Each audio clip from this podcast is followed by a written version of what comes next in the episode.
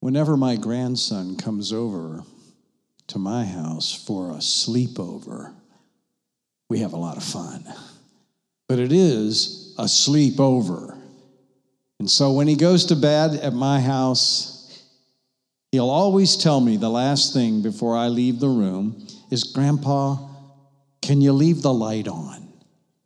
Can you leave the light on? But the last time he came, not long ago, he said, Grandpa, you don't need to leave the light on. I'm big now. the fear of the dark. Psychologists tell us that it's deeply ingrained in us as humans because for much of our history, darkness was not good. There usually was danger there that could do damage to us. But then there's others that say, no, it's not the dark that we're afraid of, it's the unknown of what we can't see. And I think there's some truth to that.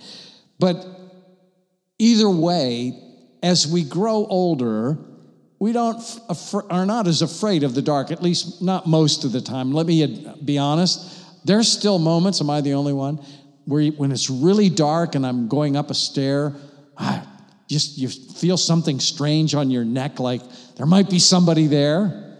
Come on, I'm not the only one, am I? but we grow up. But the truth is, the dark is real. Hmm? It's real. We live in a dark world. You can't watch the news, and we all do. We all have one of these, don't we? Where there's constantly news coming on that is really dark. And I could stand here for a long time and describe moment to moment the kind of dark things that are happening between nations.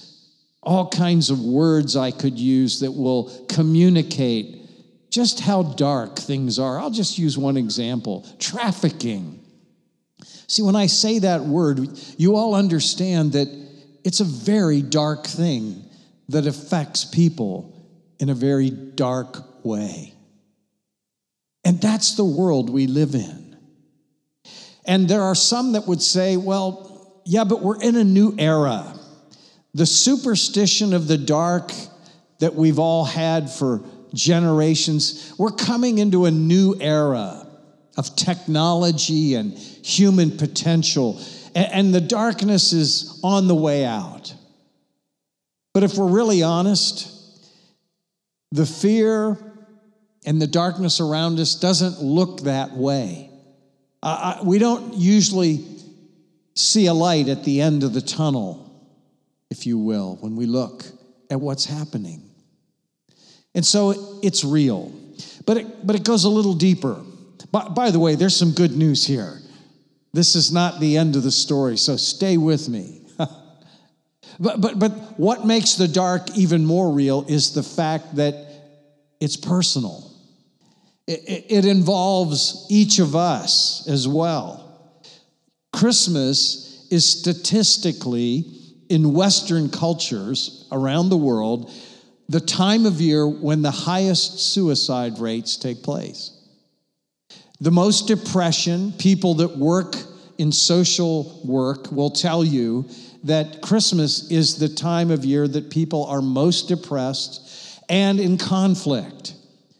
Many of us in the room are going to be with family or friends. I hope all of us here actually are spending some time in a special way as we celebrate Christmas. But it's also a time of year when families come together that really don't enjoy being together and there's all kinds of trouble. I mean, we you, maybe you've had somebody say, "Hey, pray for me. I have to be with them next weekend." Yeah. Just remember, somebody else in the family may be asking the same thing because you're coming. but it's personal. And, and we're really good at seeing some of that darkness in that uncle or aunt but not so much in ourselves. But that's what really makes it personal. we get angry. We do have fear. Maybe it's not the dark, but we're afraid of what's going to happen with our finances. What am I going to do if this happens? And then there's jealousy and temptation to take things that we don't that don't belong to us. Uh, maybe if you if you drive a car in Berlin, you have somebody drive in front of you or pull out. Or I was driving the other day and I started. I was on the autobahn and I was wanting to get back over because it went down to one lane. And somebody right behind me saw that I was moving over, and instead of waiting, they sped up to make sure I couldn't get on. Now, you talk to my wife about whether I got a little bit of, just a bit of road rage. Boy, this is confession time, isn't it? See, where's that coming from? The desire to cheat on the test or talk back to your parents, rebel, all of those things that are in us. And, and, and humanity has yet to give an answer to how to deal with that, of how to really begin to change. Because the truth is, the darkness in our world is because there's darkness in us. Mickey Robinson was 19 years old and already a daredevil parachutist. And he, much later in life, described that during that period of his life, the only thing he lived for was the drop out of the plane until he had to open his parachute. The thrill of freediving was what kept him alive, he said. It's the only purpose that he felt. He said, That's when I really felt alive. And so he never thought about God. He didn't live thinking about his future beyond this life. He just enjoyed the moment. But one day he went up with some other parachutists, three or four others.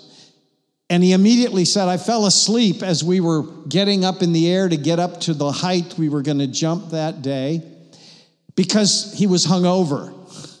He'd been at partying in a dark club the night before. And while he was resting his eyes and nodding off, suddenly he was awakened when the engine that had been running stopped. And the pilot desperately tried to get the engine to start again, but he couldn't. And that plane hovered and then began to dive. And within a few minutes, it hit the ground at full speed, nose into the ground, and exploded and began to burn.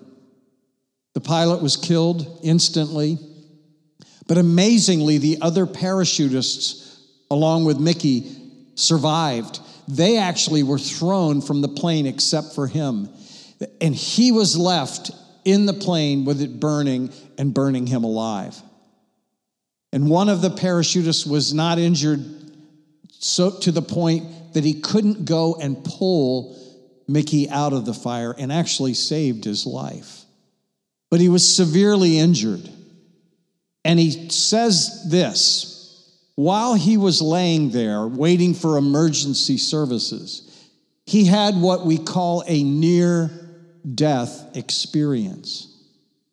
And he says, I sat up from my body and I started looking down and seeing myself laying there as the emergency services came. And then the next moment, I began to move into a tunnel.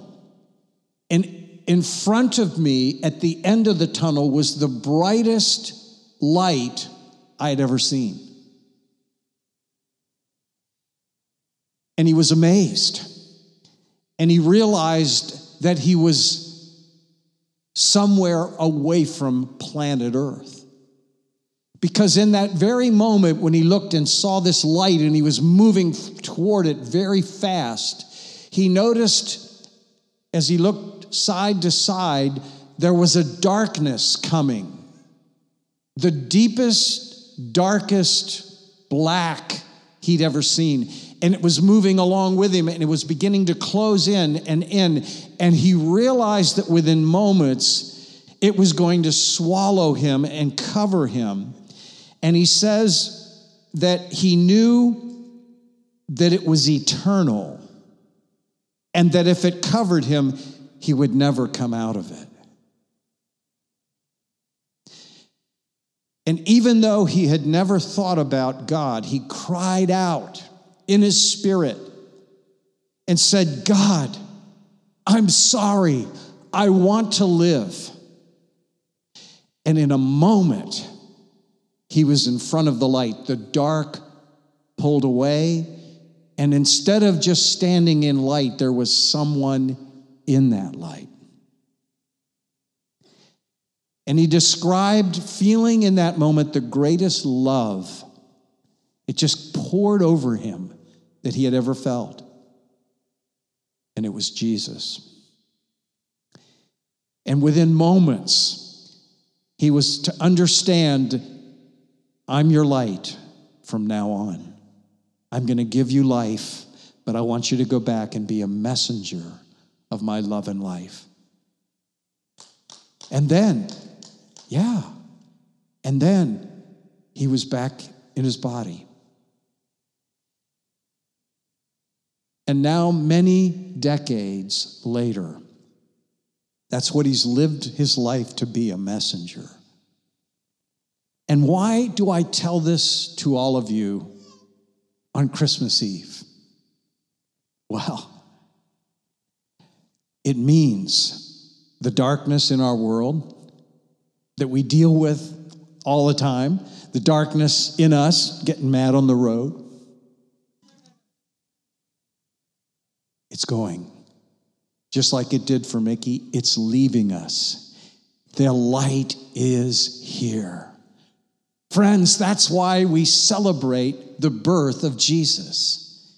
He's the light that came into the world and everything is different. That's why we celebrate on the mountain, uh, in Dahura, wherever it is. We are worshiping and celebrating because the dark is gone. And Isaiah described that moment in chapter 9, hundreds of years before Jesus came. He said this The people who walked in darkness have seen a great light. That's us. Those who dwell in the land of the shadow of death, upon them a light has shined. Not someday, but right here and right now. In the last several years, my beautiful mom and dad came to the end of their journey on earth. But when they were in university, just young, like most of you here, like Okay, wait. Like all of you here, they met the light. They had a moment like Mickey where the darkness moved away and they said, Jesus, I give you my life. And from that moment on, until the very last day of their lives, they walked with him. They lived in the light. They shared the light with me. And both of them, they died several years apart. On the last day, told my brother and sister who were with them, they saw Jesus themselves. And they weren't yet home. And the reason I know it's not a fairy tale that we're celebrating here on Christmas Eve, the reason I know it's not just another nice story that doesn't matter, is the confidence I have that I will see both of them again. They are more alive now in that light than they have ever been before, and I'm going to see them again in that same light. And let me tell you, that's real. And it's for all of us. You see, when Jesus grew up from being a baby, he declared the most amazing thing any human has ever said. John chapter 8, he says, I am the light of the world. He's the light.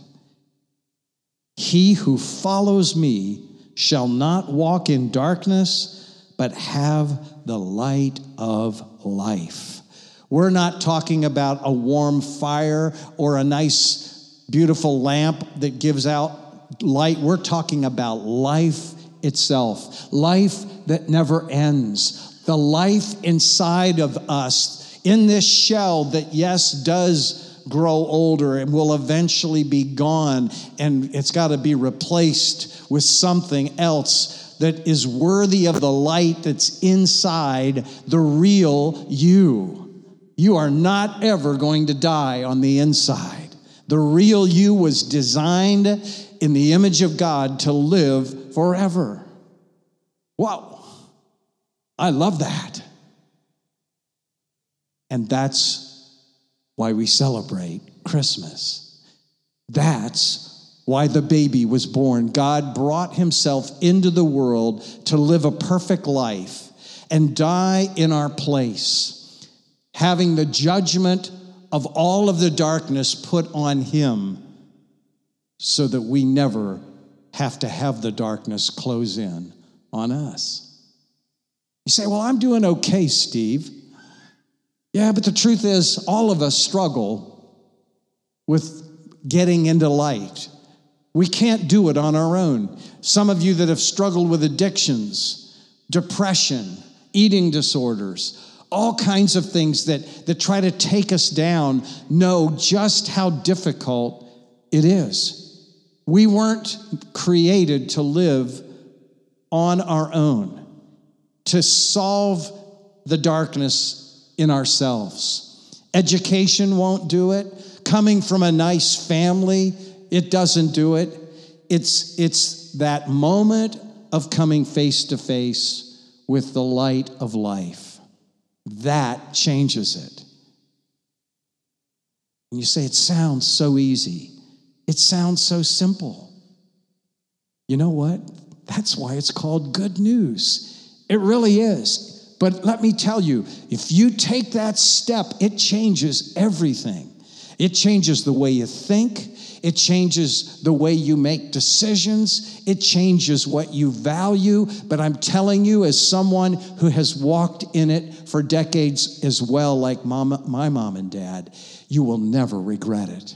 I've never met a man or woman who is now well into their 80s and 90s, some even hundreds, who've ever said to me, Oh, I wish I'd lived my life different. Spent more time at the office, played a little more tennis, invested in the stock market earlier. No, they all said, I made the right decision when I came into the light. I have no regrets. In fact, my dad, his neighbor, is even older than him, and he's still living. And when I saw him a couple months ago, went over and visited him, he said, I love Jesus. He's my light. He literally told me that every time I talked to him. He said, I'm ready to go whenever. Here he is. He's going to make it to 100, I think. so, in closing, the greatest gift you can ever receive at any Christmas is this gift that God has made possible in a baby that became our Savior and friend. And we receive it by simply saying, Jesus, come into my life. That's what Mickey said. God, I'm sorry. I want to live. That was all he said. And it changed everything. So, no matter how you've lived up till now, whether you've ever believed in God, Mickey didn't believe in God, but that didn't change what happened. So, it doesn't matter what you've believed, it doesn't matter what you've done, you've not gone too far away from the light that you can't find your way back with Him.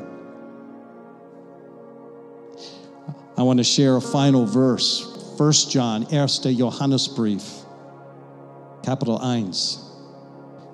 It says this If we walk in the light, as He who is light is already there, says, as He is in the light, talking about Jesus, we have fellowship both with Him and with one another.